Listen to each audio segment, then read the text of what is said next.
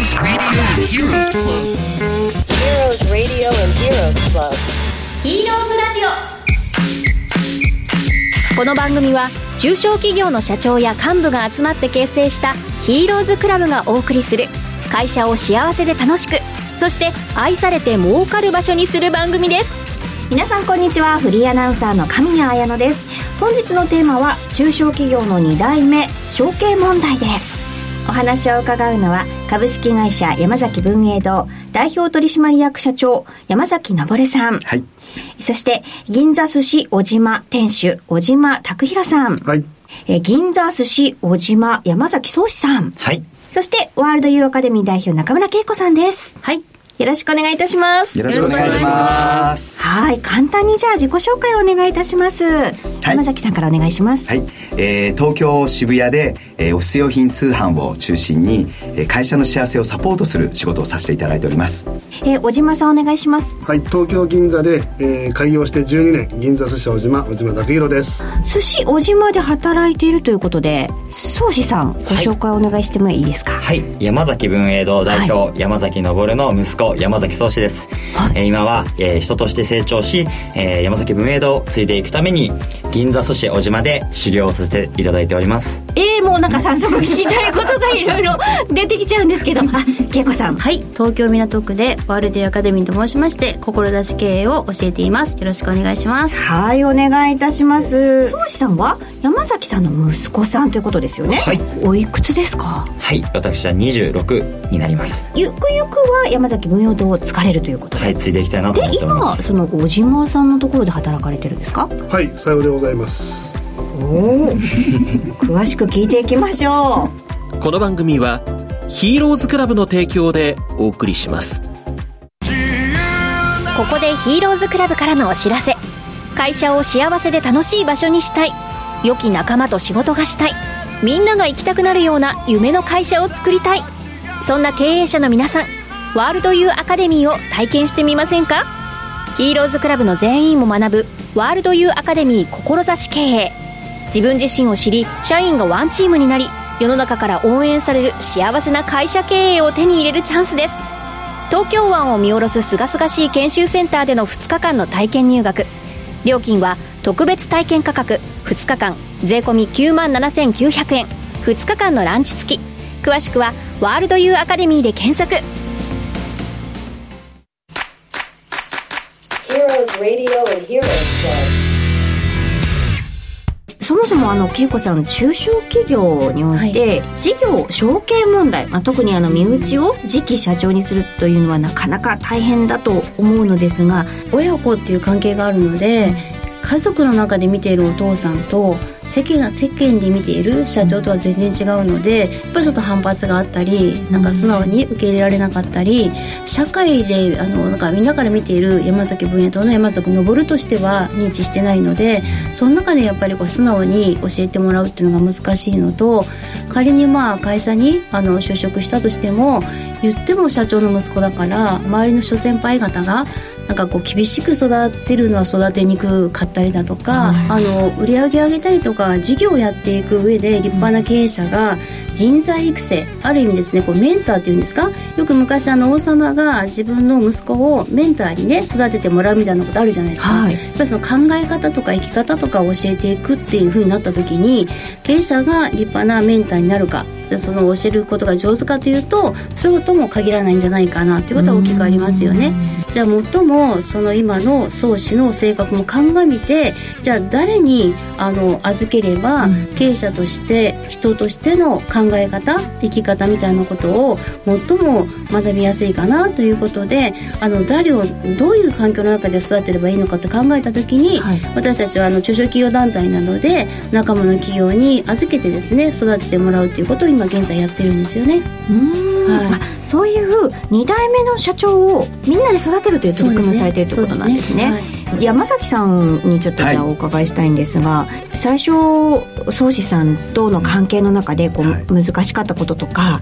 こう悩まれたこととか。宗師長男がこう成長してほしいっていうのは願っていてでその成長していく中で、まあ、あの大学に合格してですね、はいはい。でその後まあ一人暮らしを始めるわけですよ、これそこまでは良かったんですが留年をしましてですね その時に、えー文営堂にもまあアルバイトっていうかインターンを同じ時期だったんですね、はい。でその時に、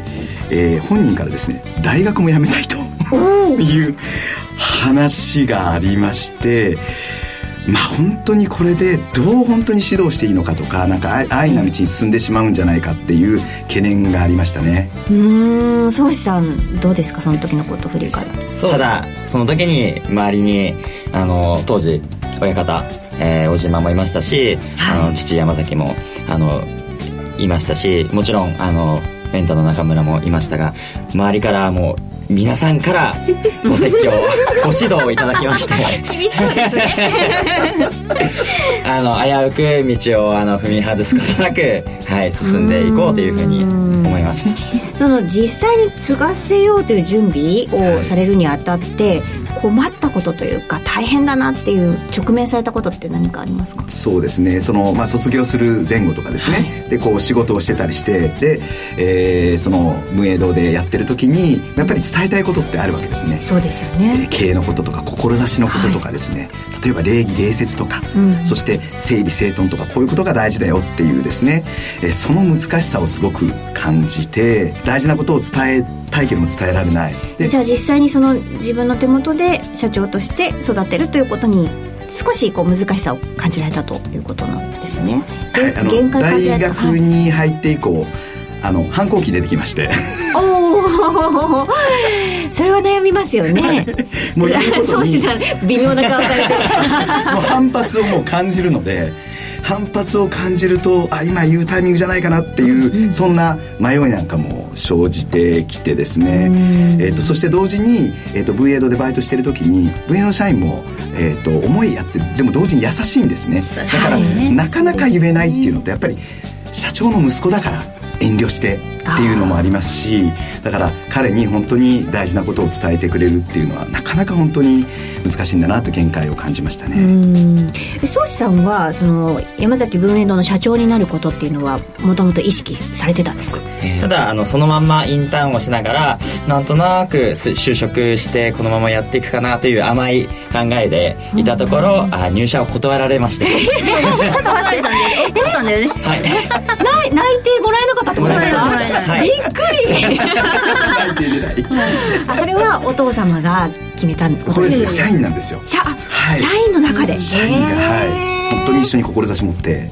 やれるかどうかっていうですね。だから社員から内定もらえなかった。山崎文営堂に働きたいというインターンの子がいっぱいいるわけですよ、はい。そんな中で親子だからじゃなくって文営堂の基準があって全社員がそれに対して OK が出ない子はインターンになれないので宗師はまあ怒っちゃったってことですね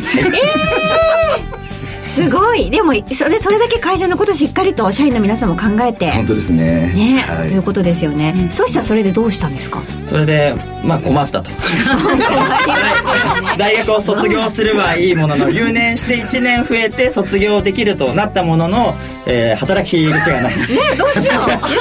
ろよみたいなどうしたんですか？でそこで、あのご提案いただきましてやはりあの私の、まあ、丁寧さだったりとか気配りだったりとか本当にしん仕事に対して真剣に打ち込むというところにすごく足りないっていうところをご指摘いただきましてそこを銀座で一流のお店をやっているあの親方のもとで近くで学んでお修行してみたらどうだという話をいただきましてはい卒業を機に文栄堂の非正規社員として働きながら小島で働き始めました。ここで小島さんとつながるわけですね。そうですね。でも以前から実はあの宗志君とはあのずっとその経営の学校で一緒だったので彼のこともよく知ってますしもちろんあの山崎社長のこともよく知ってるんでそのお話がいただいた時にはなんかまあどっちかというと嬉しくて私にオファーが来たんだっていう嬉しさでもう二つ返事で OK でしたへえんか異業種でっていうのがすごく不思議な感じがするんですけれども、そのあたりは恵子さん何か例えばどっかの会社に就職をしてそしたらそこにまあ先輩がいてそしたら作業というか仕事を教えてもらえるんだけれども経営者としてどう生きていくのかとかどう考えるのかとかどれぐらい目が行き届いてるのかとか経営者になることと、その会社の中に入ってその仕事を覚えていくのとまたちょっと次元が違ってでやっぱりその経営者を育てるには経営者に育ててもらうのが一番よくってどうやってその手元で育ててもらえるか。でまた寿司小島さんは銀座なので来られる方は立派な経営者の方がたくさん来てくださるのでお客様からにもまあからも知った激励していただけるっていうのは非常にありがたい環境ですよね。恵子さん具体的にはどういうなんかエピソードとか思い出されることありますか？数限りなくあるんですけれども、私たちあのカナディアンロッキーとかって言って登山研修があるんですね。そこには基本的には経営者が行くんだけれども経営者ともしかしたら次に社長になるかもしれないっていうようなね方が息子がいらっしゃったら来てもいいよっていうのがあってで一緒にこう登山をして一つのマイクロバスに乗って、まあ、登山道だったり移動していくんだけど、宗師が運転席のすぐ後ろに自分がバーンと座ってリュックサックをドーンと置いてでその横のなんか助手席に、まあ、すごく大きな会社の社長がこじんまり座るみたいな。申し訳ないってお父様がおっしゃってますけど宗師さんどうですか、えーその話。恥ずかしいですね。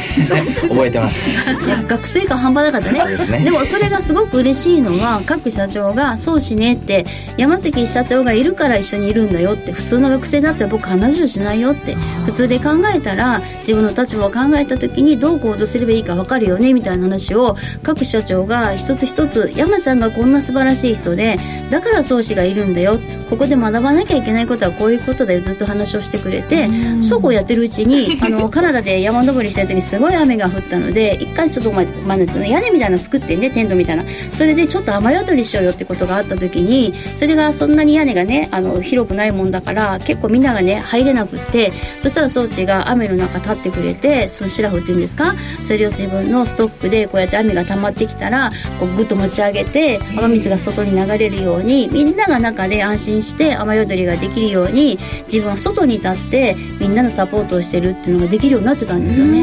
あれを見た時にみんなねなんかすごい嬉しかったですよね。それは宗師さんの周りの大人を見ていてはい。社長の経営者の皆さん見て感じたところもあったんですか？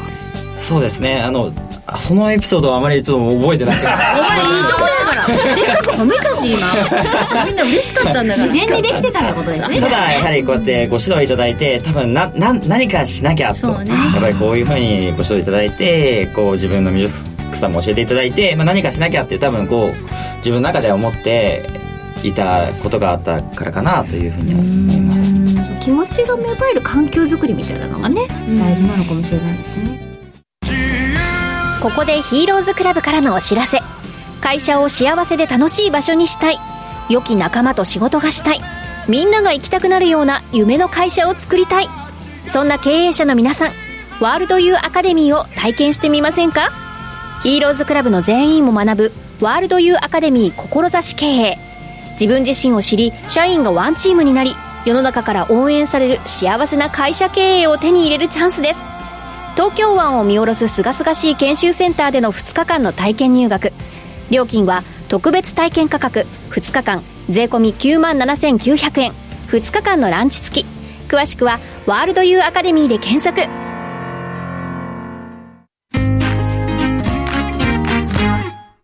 さあ続きが気になるところなんですけどお時間が来てしまいました。えー次回は、まあ、いよいよ2代目社長を具体的にどう育てていくのかそうしてどう育っていったのかっていうところもね詳しく聞いていきたいと思います。来週もこの続きのお話を伺いたいと思います。よろしくお願いします。